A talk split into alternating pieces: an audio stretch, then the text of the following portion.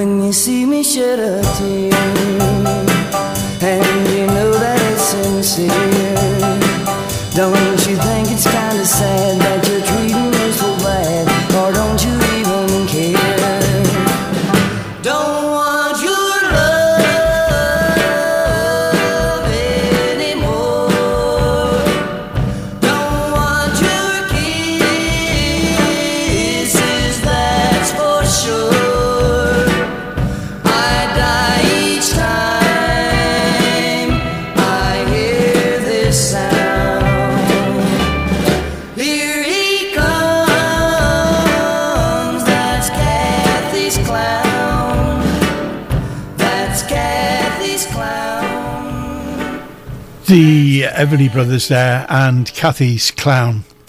Um, right, well, the subject of this week's um, mission, I guess, is uh, uh, talking uh, about men who have been abused by their partners.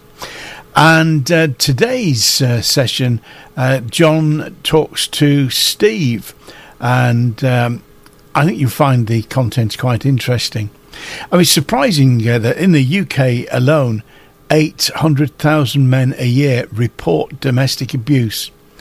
And uh, in this second episode of uh, FTD Talk, John James actually chats to Steve, who's a fellow survivor of domestic abuse. And uh, I think you'll find it quite enlightening. So uh, it runs for about 44 minutes and it's quite an interesting uh, session. So uh, listen in and I'll speak to you shortly. Welcome to FTD Talk, Steve. The first question I'd like to ask you is could you tell me how you and your partner met? We met online, actually, on a online dating site because that's the done thing, I guess, at the time. And it just sort of blossomed from there, really that's about it. It's it's hard to describe it, but it it seemed pretty normal at first, you know, pretty standard.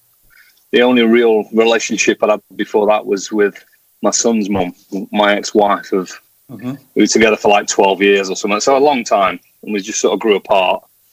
Ended up divorcing. I was single for about four years, and then we just I just met her on a online dating site, and that was it we just started spending time together. How did she make you feel at that time? I remember at the start it was just funny, hmm. but we, we just sort of it was it, it, was a bit odd and a bit bizarre. But I'm quite comfortable with that because I'm it sort of goes with the with the profession that I do. So I was all right with it, and I was just having a laugh. I just went for a bit of fun, you know, just for have a chit chat. wasn't serious or anything like that. So I remember it being quite awkward, but quite funny, and that was it. We just sort of we just carried on. We just carried on spending time together, pretty much. When did you realise that something wasn't quite right? Oh, quite quick, believe it or not. And and looking back, I wish um, I'd have taken notice of they call them red flags, don't they? I, I wish I'd I wish I'd taken notice of the red flags now, but you know, I, obviously I didn't. The first within the first month, e- easily. I mean, there were some very odd things starting to happen. For example, like I'd go to work and I'd be on dinner with a friend from work, and I'd get a text message trying to dump me, and, and I'd just look at my mate and I'd show him the text and just start laughing because I was just like, that's just bizarre. I was, I was like, I was there last night. We were having a laugh. Do you know what I mean? It was just really, Yeah. really odd. So that for me was the big indicator at first. I mean, she literally just tried to dump me every every week. It was more intense at first, and then after a while, it just sort of didn't die out completely, but it, it got a bit less. Was it just strange, or was it so? Was it nasty? Was there an argument involved, or No, not at first. It was more of a. It's hard to describe because I, I, just, I actually just started laughing. The first, I mean, I'll give you a, a literal example. Um, the first few times we met up, it was just a laugh. I was just having a bit of fun and just having a laugh. And it, I, don't, I don't mean sort of like intimate fun. I just mean having Yeah. a, a, jo- a joke around, just playing around, being a bit of a joker.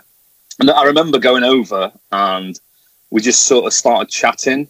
And we just got on like a house on fire. We'd bang some music on. We'd have a couple of glasses of wine, some cheese, you know, and we just we just joked. We just had a laugh. And this example in question, I remember when I was at work getting some dinner. I remember saying to my mate, I was just laughing because she tried to dump me. And I said, "Oh well, hey ho, you can't win them all." And I actually bought some cheese and some wine and some flowers. And I went round that night and I just said, "Look, it's all right. It doesn't matter if you don't want to continue. That's fine." But I thought I'd, I'd replace your, your wine and your cheese, and I got you some flowers, and that was it. Honestly, and we just we just Yeah. went inside and just carried on drinking and just having a laugh, and then just carried on from there. It was just bizarre. when did it escalate? When did you realise, my God, this is abuse? That's a tough question for me to answer because I don't think during the relationship that I actually realised there was some strange things. For example, like I used to ask her how many relationships, you know, the, like the default questions you ask everybody. Yeah. Never really got an answer. I think the longest relationship she admitted to having was, I think it's about 14 months. And that wasn't a standard relationship. That was a, a married guy. So it was like an affair. And I was like, oh, Oh, okay, that's a bit odd. But again, I'm not judgmental. I just, she's like, oh, well, I was young and all that sort of stuff. And I'm like, fair enough, you know, everybody makes mistakes, sort of thing. And I think it was probably about three months into the relationship when it's it seemed to sort of crescendo. I don't mean the abuse. I just meant the it's like an elephant in the room sort of scenario because there was something that she had to tell me, and it was like a big reveal. Which to me, looking back, I just I just thought this is just really odd. But you know, let's just go with it. Um, and it was this big reveal about how she'd been abused loads, and um, and and the stories. Looking back now, I can't even believe that I believed them. I think one of them was she'd gone for some counselling. I'm still not sure why, with a female counsellor, and this mm. apparently this couns this counsellor had abused her position and ended up luring her into a lesbian relationship. And I'm like, looking back now, at how I've been treated after the relationship, it's quite obvious to me that there's something more sinister afoot because I've been treated in exactly the same way. And I literally have done absolutely nothing wrong. And, and and there's more than that. I mean, I could go on probably for a good sort of 10, 15 minutes about all these these people, you know. And I'm, I just look back now and I think, let's be like, I just think when I met her, she was 37. So she's obviously just wanting to have a child. And obviously nobody wants to have a child with her, which again, should have been a bit of a warning sign. But you just go with it, don't you? You just, you know, nice people and all that. So a big thing for me was looking at her age and, and thinking, you know, nobody's really stuck out. Nobody's really sort of stuck with her for, for a, a long period of time. And I think I ended up staying with her for three years. I don't think during that, I, started getting a, a little bit dismissive. Like, well, the, the worst bit for me was I think it's like every four to five weeks during the relationship, she'd just sort of say horrible things. I mean, people describe it as narcissistic rage, but I wouldn't have described it as rage, but she used to say some horrible stuff like, "I don't, you know, I don't love you. I've never loved you," and all this sort of stuff. And then she'd just go, like she would literally just just go out the door, and she'd just disappear for. Sometimes it was like an hour or two. Sometimes it was overnight. She did it while she was pregnant. She did it after little and were born. She didn't matter to her. Do you know what I mean? And, and she did Yeah. that for about three years. And I just got to the point where I was like, I've had enough. I just thought you- you need to get to a point where you, you need to figure out what that stuff is. I think we went to uh, three counsellors while we were together to try and get her some help. There were two relate counsellors and an NL. Described it at first as commitment phobia. Now, at the time, I was like, I don't know what this stuff is. I, I didn't do any psychology or any of this sort of stuff. But I was like, oh, okay, fair enough. You know, let's get you some books because I was I was big into self help stuff because I'd, I'd done some sort of codependency work before, like years before. So I bought her a book on commitment phobia, um, body dysmorphia, all these little topics that she seemed to not Yeah. not really fit into per se. But I just thought there's more going on here than just one little thing. And I remember reading it. I think I read it twice. This this commitment phobia book, and um, she started reading it once, and she was like, "Wow." I said, "What?" She goes, "It's like someone's written a book about my life." And I was just like, "Wow, that's insane." You know, well, good. Keep reading it. You know, hopefully it'll do you do you some good. But um, again, like I said, nothing really changed. Nothing really changed. I just got more and more fed up during the relationship. And again, you, you'll hear the phrase "walking on eggshells." That was all I was doing for three years, pretty much. It seems as if you had, you still had your head screwed on. You didn't really get inside your head. So why, why did you stay? Why didn't you just pack up and leave? probably given off the wrong idea. When we were together, my head wasn't screwed on at all. I had no idea what was going off. It was after um, she Mhm. left. If, if anybody talks to her, she'll go, "Oh yeah, I left. He was getting abusive and he was doing this and that and whatever." Like most guys do, you know. I was getting fed up. I, I was starting to lose all respect for her because she just carried on abusing and. and the, the behavior never changed. And it wasn't, this is the scary thing for me, it wasn't physical abuse. And I never thought that I'd be on the receiving end of non physical domestic abuse from a, from a woman because, and I say this to so many people, I'd, I'd easily fight her. Do you, know, do you know what I mean? If, if we were if we were mm. side by side, you know, the the physicality is not an issue. It's like, but it's it's hard to describe to somebody how how somebody can abuse you just by being in a relationship with you. Yeah, That's yeah. that's the that's the hard thing to get across. So. I think the worst part of it was the gaslighting. She is a therapist, which uh, is quite scary for me. Before that, she was a social worker, and then before that, she was a journalist. So when I look back at the career, I think that's the worst combination of somebody who would want skills to be able to manipulate people because you've got words, you've got kids, and then you've got adults. It's like, wow, that's pretty scary. Just to sort of go around being really sort of overtly flirtatious with people and and then she'd sort of spin around and make out like I was jealous, and I'm like, and, and then afterwards, it just sort of dawned on me one time. She she sort of tried to make out that I was, you know, abusive and that I was an alcoholic and and all this sort of stuff. And in the end, I just it just it just popped into my head one day.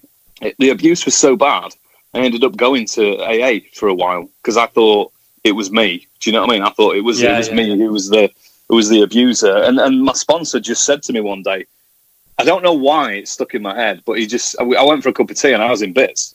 And it was I think it was the day after or a couple of days later, I just had a massive light bulb and I went, Wow, it's not me. And I was like, Wow, I can't believe it. It's not me. Do you know what I mean? And since then.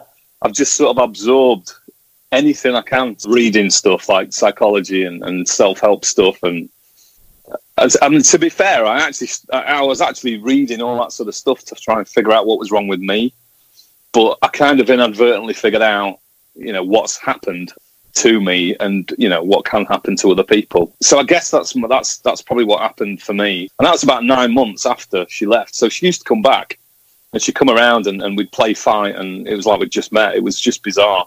But I couldn't I couldn't carry on with the roller coaster. It was like a, a freight train. I just wanted to get off all the time. It was just Yeah, messing messing with my head, just up and down all the time. So she left and she was like, I can't live like this anymore. She f- fabricated some sort of an argument. And I was just I was just, you know, like sat just trying to chill out, listen to some music and stuff. And I said, Well, just get your stuff and go. And she literally did. And she took my daughter, or our daughter. And I think it was about nine months, went little and was nine months old. So, Yeah. and again, it's no coincidence, but she just started to sleep through the night. it's like, um, you know, the more I look back, the more I see things and go, that makes sense. I know that you ended up in family court. My own situation, I don't know anything about family court personally, and I know that some of our audience wouldn't know about family court. So, could you just explain what is the function of family court? Right, okay, I'll give you the official explanation. First of all, forget what you've seen on TV. It's absolutely nothing like what, what TV's like. It's basically just a big room where people go and sit down. It's, it's, it's the Children Act, basically. I mean, I had to go because she was basically just messing me around with contact after she left. And I could probably sit here and, and give you, tell you stories of what happened over about a year. What is it? The straw that broke the camel's back for me was basically just unilaterally dictated all my contact to, to me, right? I used to go every weekend, and then all of a sudden she'd just take half a day off me. And the worst one was I travelled down. It's like 50 miles away from here. I travelled down uh, in rush hour one Wednesday, and I think I had an hour in the back of the car with my daughter, just because she said so. And I'm like, this has to stop. I can't have a decent relationship with my daughter. So I didn't have a choice. And I just went to I went to family court. Basically, I, I I was supposed to go to court to get a court order so that she would have to be forced to allow me contact with with my daughter. It's it's, it's almost like a last resort. I didn't want to have to do it, but I didn't have a Yeah. choice.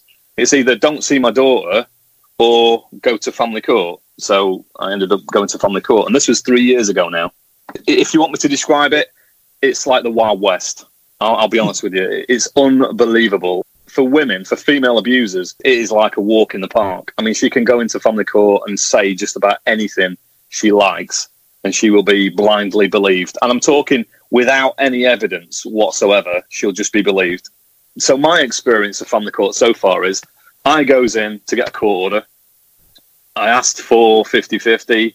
I end up with every other weekend, a Wednesday afternoon every week, and half of all the holidays. Yeah, which it's not a lot, but it's better than nothing, I guess. And and again, this is what you end up finding with family court. It's massively biased towards women. So I think women get, God, what is it like, eight out of ten or, or nine out of ten? They, they basically just get what they want, pretty much. So that was the first court order that was written three years ago, and she's well, uh, for a start, it's biased. Yeah. So for a start, she's got Littleton's passport. So if I want to arrange to go on holiday, and she wants to arrange to go on holiday, she does what she likes. I have to request the passport. I have to give her the flight dates and times and an alternative contact number. So even Right. right from the off, it's like you know you're almost treated like a criminal straight away. It's like, hang on, how's that work? Does like, she not have to do the same to you? no, she just does Oh. what she wants. This is my point, and then that's that's Yeah. that's the starting point for the court order. So again, it's massively biased towards her. You know, as God forbid she get anxious or whatever. Her legal person, who I'm not going to name and shame, but I'd love to, who's also lied in court or reported to the the authorities that don't actually do anything about it because they just don't. It's called the silver bullet. My ex has gone to Women's Aid. Women's Aid have called me a perpetrator. This is bearing in mind, there's no evidence of anything, right? Because nothing's actually Yeah. happened. In fact, if anything, right, I've got more evidence of her being domestically abusive towards me than the opposite way round. Yeah, there isn't any basically because I haven't been abusive, and and I think I've got a lot. I, I probably got about a good few hundred pages of stuff. Anyway, so she goes to Women's Aid. Women's Aid then go right. Let's get you into uh, family court. Let's get you a non-molestation order. Now I didn't know anything about this before I went into family court, and I'm thinking, why would you want one of those? That's a bit. I don't. I don't get that, but whatever. Because at this point, I'm thinking, I've got my contact. I'll just carry on. Let's just crack on. So she goes into family court with a, another women's aid worker. I, I think she basically printed out the you know the book that I got her about um, commitment phobia. She's printed all that out and, and put that in as ev- some sort of evidence, right? Um, and she's also presented a text message from me to her, and it was basically me offering her to put her on healthcare so she could get some free counselling again. So she used that evidence, even though it's not really evidence of what molestation or whatever you want to call it, or harassment. She's used that to get a non-molestation order against me. We then go back to court for the final court order to be done and, and finalised and printed out, and we abide by that. that night, I tell her, look, you know, well, at dinner time on the when we went to court, this other women's aid worker, we're walking out on dinner because it, it took most of the day because you, you, just wait around for a while, uh, for a long time. And and I, I walked out behind them, and she sort of turned around and smiled at me, and I'm like, you know, I don't even know who it was. Anyway, my ex girlfriend tells her, "Oh, that's that's him," and she turned around and started like being verbally abusive, and I was just like, I just started laughing. I was like, "You do mm. not even know me, and not only do you not know me, we're at family court, breaking for dinner so I can go and get some food, and you're turning around and verbally abusing me for what reason? Women's aid yeah. need to be completely kept out of family courts, regardless." And I've even got, I've, I've even got more stuff. So I, I just left it at this point. I'm thinking I don't care. You know, I don't really want to text her. I don't. You know, I'm not. It's not a big deal for me. So I just went, whatever. Yeah, just give her a non-mol. I don't really care. Anyway, I inadvertently text her on the final court order date, and I sent her. A, I basically sent her a text pleading to co-parent with her, and I actually got prosecuted for that. Believe you it or not. You got prosecuted for that. Yes, I got prosecuted for sending a text saying, drop the non mol and let's co parent our daughter because it's what's best for her. Basically, said that roughly. I mean, there were a bit more to it. Yeah. Of like, you know, you got what you wanted, you got every other weekend, and all. You got, I've got every other weekend and stuff. But that's essentially the the crux of the message. And the police doggedly hunted me down. Yeah, I had to go in multiple times and check this out. So every time I've been interviewed by the police, I've told them I'm the victim. Yeah. And they just completely ignored me. And not only did I tell them I was a victim, I showed them all my evidence on my cloud drive. I was like, look, there's loads of evidence here. She's the she's the she's the perpetrator. Just completely ignored it. Honestly, I've never, never known it. I've never experienced anything like it. So that happened. I got my contact order. I had my contact. At the end of the day, that's all I was really bothered about. And I didn't say anything. I didn't say, look, she's a you know she's a female perpetrator she's done this, that, and that. I thought I'll just leave it and just see what happens. I'm just going to leave it. So contact started to go ahead. This is what I think has happened. I, obviously, I can't prove it, but I'm pretty, I'm like 80, 90% sure this is what's happened. Mm. So I suspect my ex has got some sort of mental health problem. And, and while I have contact, she's getting anxious and she's transferring that onto Little Because when I had Little one time on a weekend, she was sick 21 times yeah, from like I think it was Saturday afternoon until Sunday tea time when I got her. She was sick, and kids can't tell you they're anxious; they just get sick, and they'll tell you, "Oh, I've got a poorly tummy," or "I've got you know this or that." Anyway, so I take her to the hospital because she wouldn't dr- eat or drink anything uh, and keep it down. She just kept sicking it back up. So, um, so I'm in A and E, and I can't obviously can't contact my ex because she's got a non-molestation order against me, and I get arrested. So I, I go and I, I just try and get us to drink some water and stuff. And um, eventually she seems to sort of come around a bit. And I said, look, it's getting late. It's, it's getting on for like sort of eight, nine o'clock. What I might do is I might take her home because I've done a Sunday chi- uh, chicken for Sunday dinner. Uh, I said I'll take her home and try with a bit of plain chicken and some water, you know, and hopefully she can get some sleep. Might be because we're in the hospital that she's not keeping water down. I said she has had a bit of water, so I'm not you know, overly concerned. Anyway, I did a test on her and stuff. Walked back to the walked back to the car. And obviously, I, I got him to contact her mum because I can't. She comes straight out and just walked back to the car with me. And then I said to her, "Look, you know, got to take her back. You can come and have a cup of tea and put her to bed if you want. If you want a bit of comfort, sort of thing." And she just sort of muttered something and, and buggered off. Anyway, the morning after, got her up and she had a bag of crisps. She didn't want anything to eat. She left her breakfast. So I had to take her back like 50 miles. So I drives down and um, I could tell she wasn't herself in the car. Gets there, opens the car door, little and sick all over herself. And I'm like, oh God, she's still not well. Need to take her back to the hospital. Now, at this point, my ex partner's involved a third party who, unsurprisingly to me, is a church minister. So he's whiter than white. He makes her look great because he would never lie. He's a man of God. He opens the front door, and I'm, I'm pointing at my little and going, "Look, she's just been sick on herself. You know, we need to take her back to the hospital." He, he, he said something about you can't see my ex or whatever. I said, "All right, fair enough." And I just got back in my car, put her back in the car, and I went to leave, and she comes running out of the home. Basically, grabs the little one out of the car, all, all histrionic, yeah, keyword histrionic. And I'm like, "What are you doing?" You know, she she's just been sick. And I took her back off her, put her back in the car and she just stood in my way. She wouldn't let me go. She physically just stood in my way. So I've gone to sort of guide her out of the way of the car, and she's pretended to be assaulted. I mean, literally, she's just stood in front of me going, ah! and I just I laughed at her and I went, "What are you doing there?" Because she basically faked an assault. Now, if there's anything I can I can give to the guys out there, this this is so common by female perps. It's called the ambush. There's a name for it, and I didn't know this until I found it on a Scottish domestic abuse draft bill, and I, and I read it and went, "Wow, that's unreal." Because that's just happened to me. So again, this is, and, and I tell guys this as well: get a camera, get your phone out, get it recorded. Because if you don't, whether it's true or not, they'll be believed. So basically, I, I were then wanted for common assault. I'll try and cut it short because I could go on forever. Goes to court. She tries to get more charges added on the day by bypassing due process. Honestly, it, it's in, it's an insane, insane story. Long story short, she's now breached two court orders. I've missed my daughter's two of my daughter's birthdays, two Christmases. She's not seen her brother or a dad now for seven months, I think it is. So you know, and we're back in court again. God knows when. It's supposed to be tomorrow, actually, but it's, there's not enough judges and all that sort of stuff. So, so that's family court for you. Awesome place Wow. to be. and I haven't even mentioned the money. I- I've, I've lost count. It's probably, I've probably spent 40, 50k easy, and I- I'm still spending. And she's still winning every time she goes in. Oh, absolutely. Oh, I'll tell you what I did forget to mention. The women's aid worker, uh, not the one that verbally abused me at court, the one, one of the, I think it was her boss actually. She rang up my support worker because I had a counsellor at this point helping me talk through stuff, who's been fantastic, by the way.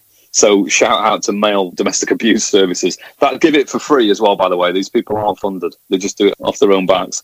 Yeah. So she left a message which had got private law details on a voicemail. So she's obviously gone around, and this is contempt of court. If you read the court order, you're not allowed to divulge any of these proceedings to anybody. But she's basically told teachers at school, she's told all of her old friends who've not spoken to me. Uh, again, she's just going around telling everybody stuff about private court stuff. So when I found out about uh, leaving a voicemail, I googled her and I had a look on Facebook, um, and I found her with a T-shirt on which said "The future is female," which I thought were a great motto for a women's aid worker. I then found she got an Instagram. I think she got an Instagram account as well, where she was getting drunk in Magaluf, and I was like, "Oh wow, okay, yeah, fair enough." So yeah, so I'm a bit dubious, to be honest, about women's aid. Let's just let's just say that. Um, and Well, again, you- I've com- I've complained, nothing's happened. You know, I've reported, and again, I've been reporting all this to the police for the past three plus years. Nothing happens, so it's quite, it's quite sad. Well, if you go onto the Women's Aid site, it actually says that domestic abuse is a gendered crime. Yeah, So see, what- yeah. I can believe that. in my opinion, it can happen to anybody. By its nature, it's, I don't think it is gendered. What I do believe is it needs to be a gendered, a different gendered response to domestic abuse. I do think we need male services and we need Mhm. female services because fe- female perps aren't going to, you know, I mean, some of them will punch you and stab you and stuff, but then these are easy for the police to lock up because there's a stab wound but um, it's it's it's it's basically the um, pathological narcissist for me that you, you know that are very manipulative that'll go to straight to victim status. And this is me describing my ex you know she oh i'm feeling abused you know always basically what's happened is i probably sent her a few texts in the last three years. This is not harassment. This is not abuse. This is somebody you know gaming the system. And it's it's very very easy to game the system when you're a woman. Very easy to game it What do you think needs to happen then? Because psychological and emotional abuse is very, very difficult to prove. So, how would you think that needs to change? I think we need to start listening to patterns. Part of my job is patterns, and pattern recognition. I mean, the stuff that I've learned psychology wise helped because it's given me the knowledge of people's behaviors. So I've started to see patterns in behaviors. So, for example, non violent female perps do not behave the same as violent ones. And I would imagine it's the same for guys or similar. So start to listen. It's not difficult. Just just go out there and just just ask somebody.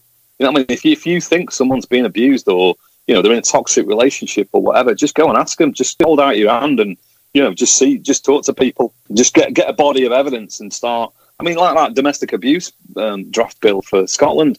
When I read that, I was like, oh my god, wow, because I was reading exactly what had happened to me, and it said that in the in the text. They fabricate an event at handover. I was like, oh my god, and eventually, I think I saw an article with loads of bullet points, and I actually sent this to my solicitor the other day. I filled that in and I've highlighted every single one of them, but two, which I think one is for sexual abuse and the other one is for I think it's financial abuse or something like that. So every Yeah. single one she'd done, apart from you know the, the two extreme ones, which obviously the police would have to get involved with. But yeah, it's just uh, just listening to people, especially men. I mean, it's it's almost become trendy now to to slag off white men, and, and that, that's so wrong in, in in so many ways. It needs to change. That whole narrative of slagging men off is just wrong because I'll be honest with you, you know, I don't. There's not many men that I know that I would say are toxic or bad. Do you get what I mean? But it's it's almost Yeah. like that that script's been flipped, and it's like, well, hang on, how did that happen all of a sudden? I don't believe it. I just don't. We need separate services for men, and and when I say men, I don't just mean you know, I mean like you know, trans men, gay men. Um, Yeah. I'm a, I've got a friend who I was going to set up a, a counselling service with who's gay, you know, and he, he'll, he'll, he's the first one to say, you know, there's there's loads of it. It's it's you know, there's loads of men out there getting abused left, right, and centre, and they're just not believed. I mean, I think that's the big the big problem. I think is the stats that are being used. I think they're being manipulated up front by the police. I know that for sure now because I've spent three years trying to report it, and every single time I go to report it, I can tell what technique they're using on me to either deflect, displace. You know, there's all these different ego defense mechanisms that you can Yeah. use, and I'm just sat there going, "So hang on, then, officer, you want me to?" find some evidence of abuse that never happened. How, how am I going to do that? Because I, what do you want to invent something that doesn't exist?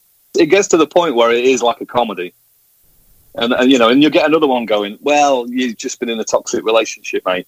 It happens to the best of us. No, because if I was a female, you'd be taking a report. Yeah. You know, you'd be getting someone else involved, and we'd be escalating it, and that's just wrong. I feel for men, I really do. And how do you think that family court can change to improve things for men? Well, they need to um, get rid of women's aid completely. Uh, honestly, in my experience, that's the worst thing that could have happened because non-molestation orders are criminal consequences. The burden of proof needs to be better than it's probable. In other words, I think it's like fifty point one percent. It's pr- it's probably happened. It's like no, that's not good enough because men are literally getting prosecuted based on hearsay. And and it's, it, do you know what? It's not even just that. It's the impact on men and their children. The thing is, as well, I say this to so many people. What's the number one reason for men's existence? Their kids. Yeah. Take away that reason, and, and and what have you got? You've got a man with no reason to live, and that's not good. There's a reason why the suicides are, are getting worse and worse year on year, and that's I think a big part of it. You need to, we need to just stop. Another big indicator. One thing they could do right now: start enforcing um, family court order breaches. Get rid of Cafcass. All Cafcass have done in my case is give her an excuse to breach court orders. Every time I get a report, they'll go, "Yeah, that was reasonable for her to do it." They don't mention the impact on the child. They're supposed to be like, "Hang on, uh, she stopped contact there," but it was reasonable. That's all they're there for. They're just there to give women a reason to breach and, and not pay any consequences. Whereas if it's the other way around, guy gets gets locked up straight away. Boom, coppers, you in court. It's so wrong, honestly. Yeah. How they're treated is so completely opposite. Women almost get compassion and oh no, oh well, she might have an anxiety problem or oh she might have a you know personality disorder or let's just be let's be kind to her. Why? Because she's a woman. Men, nah, just get them sent down. I just can't believe that in this day and age, men are still being treated like criminals. When actually, all you've got in family court is men wanting a relationship with their son or their daughter. It's, it's the crime of, of our time, I think. And it's been going on for God knows how long. Do you think that women's aid hold a lot of sway in court then? No, not not in my circumstances, but well, they've actually meddled in court, is what they've done. They, they've assumed I'm a perpetrator based on zero evidence, and this for me needs to be improved a hundred percent because I'd love to go to the women's aid and go, well, what were the, you know, where's the test? What test did you put in place before you advised her to get a non-molestation order or whatever? Because I guarantee you there won't have been one, and that's the problem. I, I goes for one locally to me here, and I had like I think it's like 320 some pages of evidence in my court documents. She's got one text and some photocopies. Yeah, I've got all this evidence. Yeah, I mean, literally got pages and pages, of reams of stuff. And he goes, "Oh, this needs to be in your family court documents." And I'm like, "Well, just give me a non-mol, because if you give me a non-mol, I can then ring the police, and she gets prosecuted. God forbid we start prosecuting women. that's Yeah. that's the problem. That's the actual problem. They don't want to be seen to prosecuting women. They give women compassion to give men jail. It, it needs to change. That we're all human here. The only people that, that, that lose out are the children. It's family court. It's about. It's supposed to be about kids. That's the actual issue. It's not about kids. It's about legal people lengthening out proceedings so they get paid more, or getting a non-mol so they get legal aid, or getting a domestic abuse certificate off Women's Aid or whatever, or a letter or whatever, so they can then get legal aid. The whole thing is just a mess.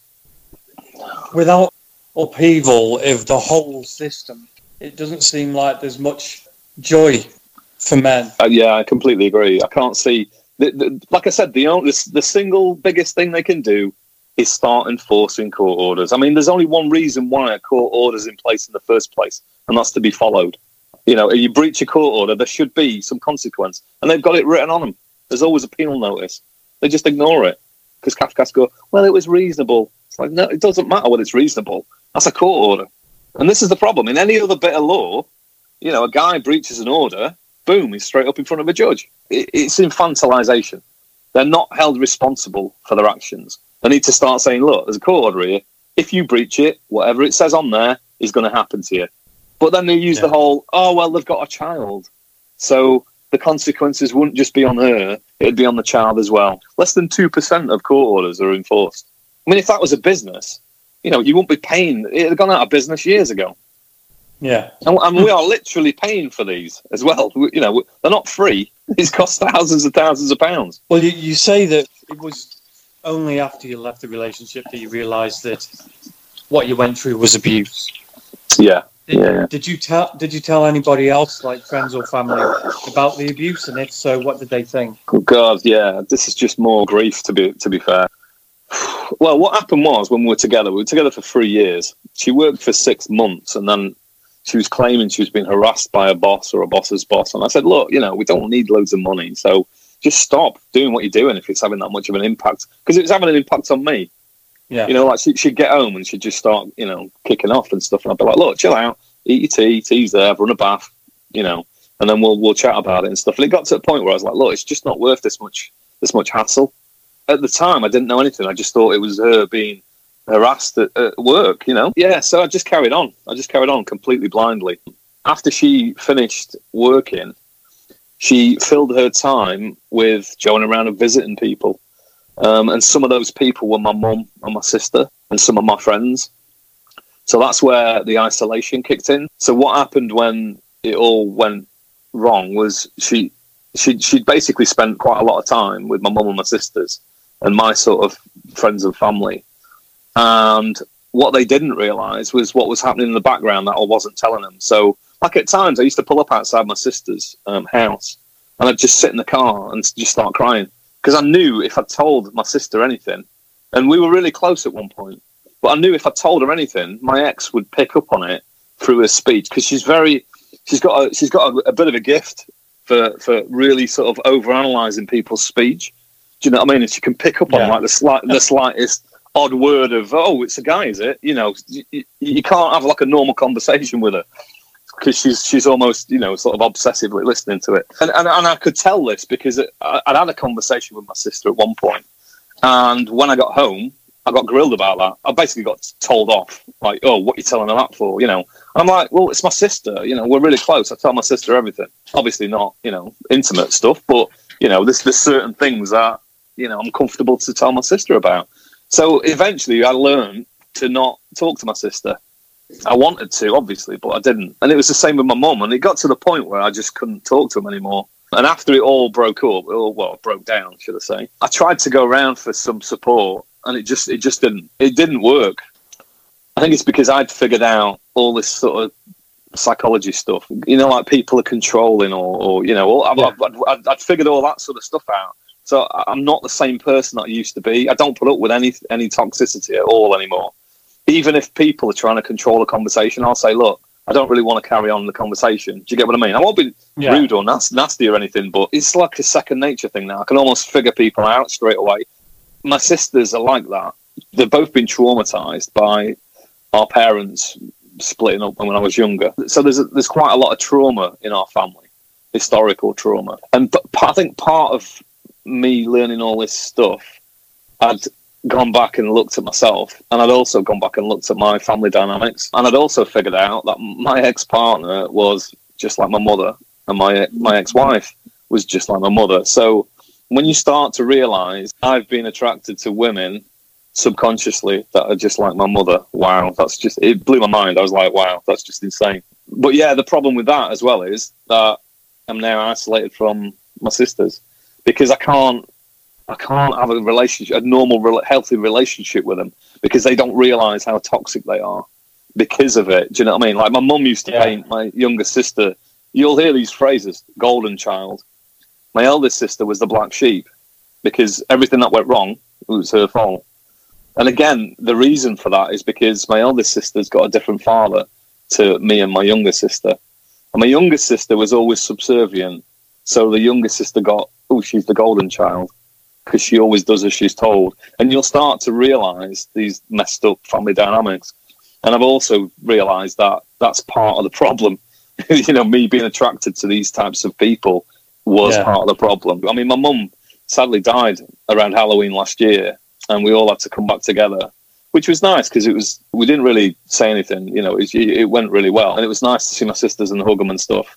But I, I remember, I distinctly remember a conversation where my sister, I could tell on the phone like my sister just wanted an argument, and I just called her out. I said, "Look, I can tell from your voice, you- you're angry. You just wanted an argument, and I don't want to argue with you." So unless you're going to spit it out and we're going to have a conversation, and you know, I don't know what I don't know what you've called for. So I feel way better now than I did do, but I've kind of almost got other people as friends now, and they're they're a lot healthier people as well. I guess it's all good. The only the only other thing I will say was two of her friends came to me completely off their own back. This has helped me massively because when you do get gaslighted, it does it does have a big impact on your on your mental health. And I think there's even people that I, ch- I chat to online that I've said, look, I can see that you've been traumatized. Please go and get help. They'll, some will be, oh, right, yeah, okay, and they'll sort it. Then other people will just block you and stuff. And it's like, well, I'm just trying to help you, mate. You know, I've, I've been there, done it, got the t-shirt. I'm just trying to help you. It's that old phrase, isn't it? You can take a horse to water, but you can't force it to drink. But I do, I do advocate, you know, like I'll talk to anybody if, if, if they're struggling because I, I know what it feels like. I know what it feels like to be isolated. I know what it feels like to be to be gaslighted, and for somebody to challenge their own perceptions of reality is a very, very scary thing. Can't really describe what it feels like. It's, it's like the worst feeling I've, I've ever felt. So if I can help somebody, if I can talk someone round, and I've done quite a lot of this because I have chatted to quite a lot of male victims, and they'll be genuinely surprised when I've said to them, "Look, you've been abused, mate." You know, like, "What? What? Wow." I'll have described these behaviours of toxic women to them, and they'll be like, "Oh my god, did you know her?" And it's like, "No, I don't, but I know the bad behaviours, and I've experienced the bad behaviours." but you can Yeah. you can al- you can almost hear that uh, that connection, that like realization of, "Wow, you know, you, you know," and it's like, "Yeah," because I've experienced it. This is the thing when you asked before about how can we move it forward. The behaviours are the same. Doesn't matter if it's a man, a woman. I suppose we could train a robot to do these behaviours, but the behaviours are the same. You know, they're anxious, they're controlling, they're attention seeking, or they're all the same behaviours. It's just different people that do it. It's as simple as that. You know, it can be a man, it can be a woman. To say it's gendered, I think, you know, it's, I mean, that's obvious. That's just for funding, isn't it? But mental health doesn't discriminate. So it's obvious to me that, you know, it's, it's not a gendered thing. You know, anybody can have bad mental health. Click your fingers, you know, get run over. Oof, you've got bad mental health. You know, people who've seen it, you've got bad mental health. It's just life. It's a part of life, isn't it? Yeah. How do you feel talking about your experiences today? I'm all right with it, actually. I, I think it's because it just gets rid of the stigma. If people met me in person, they'd just be like shocked. They'd be like, "Oh my god, what? Wow, you've been abused." It'd be like, "Yeah, I have," because I just look like a normal guy. I'm, I'm no different from anybody else, um, and I think that's the, the key message for me: is doesn't matter who you are, what you look like. It can happen to anybody. I think that you know there is no look if somebody who's been abused. Yeah, You know, absolutely. Yeah, yeah. I mean, another thing I, I, anybody. Yeah, I mean, another thing I try to tell people as well is, and this is a big thing for me because I don't think people realise, because uh, especially women, like I think I think women get into the defensive. Oh my god, I, I, am I a female perp? And it's almost like that's a negative thing. But when you when you think about it for a long period of time, what you end up realising is, unless you're a, a, a complete, total, you know, anti, uh, antisocial psychopath serial killer, right? Who I would imagine get pleasure from doing sick things. Unless you're one of those types of people, most of the trauma is probably not your fault. And that's what people I don't think realise. Yeah. So, mm-hmm. like my trauma, for example, it's a direct r- result of probably my parents. You know, and their trauma is probably a direct result of their childhoods and their. And I know because I've talked to them about it. And and again, if you look at my ex, I don't. I've got I've got no ill will towards her. I just wish she'd get some help. Yeah. And again, the trauma she's experienced is because of her mother. You know, and it's like her mother's mother is probably responsible. So again, it's generational. It's nobody's. re- It's not actually anybody's fault, but it's their responsibility to sort out. So it doesn't go yeah. forward. There shouldn't be any guilt. Just be open. Just you know, just have a good a good hard look at yourself and just be open to it. Well, I really appreciate you you being open, and I really appreciate you talking to me today. Yeah, no worries. Thanks for thanks for listening me to me rant on for what, what's it been ages. No, it's an absolute pleasure. I think the more people that speak out, the better it's Oh, going to be for, for male survivors of abuse. And I hope there's many more people out there who will listen to this and listen to Nick that I spoke to last week and uh, will come forward and speak out. Yeah, I did hear that one. It was good. It was a good good chat. So thank you for your part in this. yeah, no worries. All right, thanks, John. Okay, thank you. All right, cheers, buddy. Cheers. Ladies and gentlemen, thank you for listening. Steve is just one of hundreds of thousands of men a year in the UK alone that report domestic violence. A very small fraction of those reports actually result in prosecution. Male victims of abuse are not listened to. FTD Talk aims to correct that imbalance by providing a safe, non-judgmental platform from which to tell your story. I hope that many more men, such as Steve, will come forward to talk on the show and to give their stories. Together, we can beat this. No more silence. Thank you for listening. See you next week. Peace. Nothing I could do is ever good enough for you.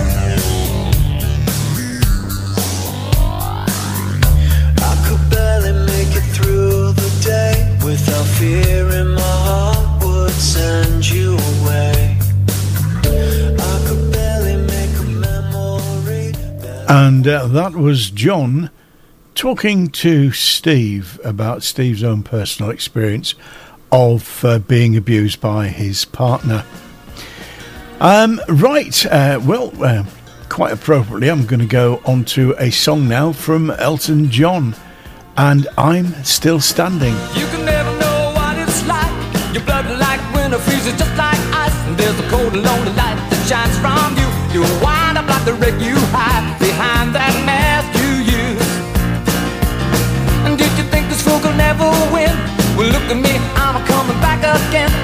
Taste of love in a simple way. And if you need to know while I'm still standing, you just fade away. Don't you know I'm still standing better than I ever did? Looking like a true survivor, feeling like a little kid. And I'm still standing after all this time, picking up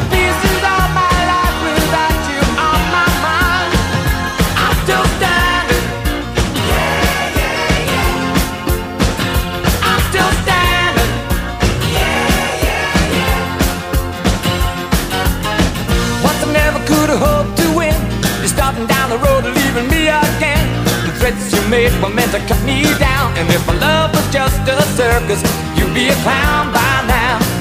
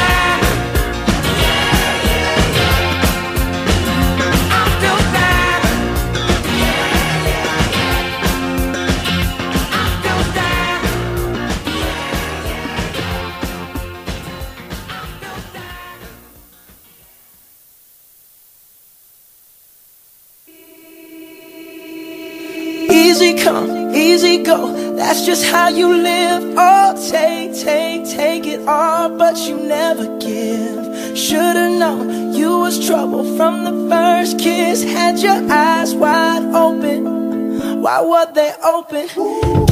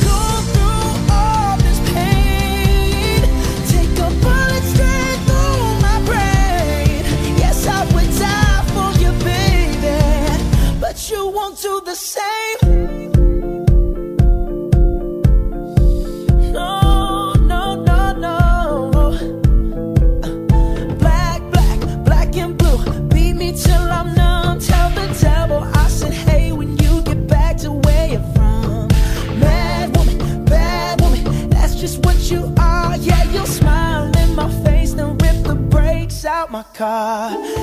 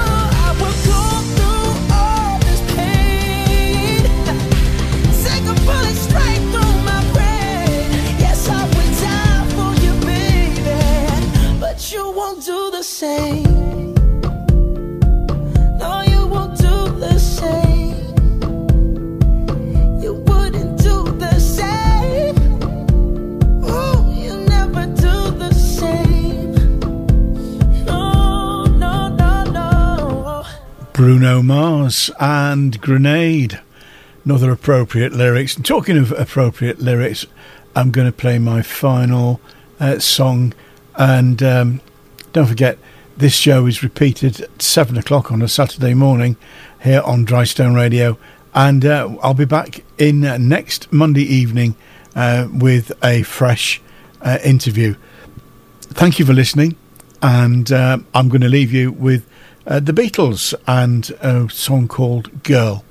And I'll see you next week. Good night.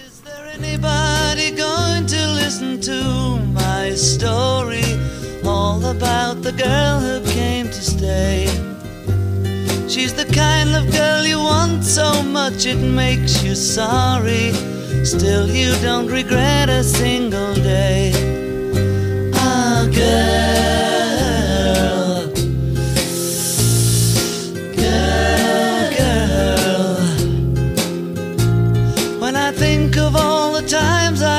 So hard to leave her, she will turn to me and start to cry. And she promises the earth to me, and I believe her. After all this time, I don't know why. Ah, girl. Girl, girl. She's the kind of girl who puts you down when friends are there. You feel. Drystone Radio. By your side for all things local. This is Drystone Radio. The sound of Craven and Wharfedale.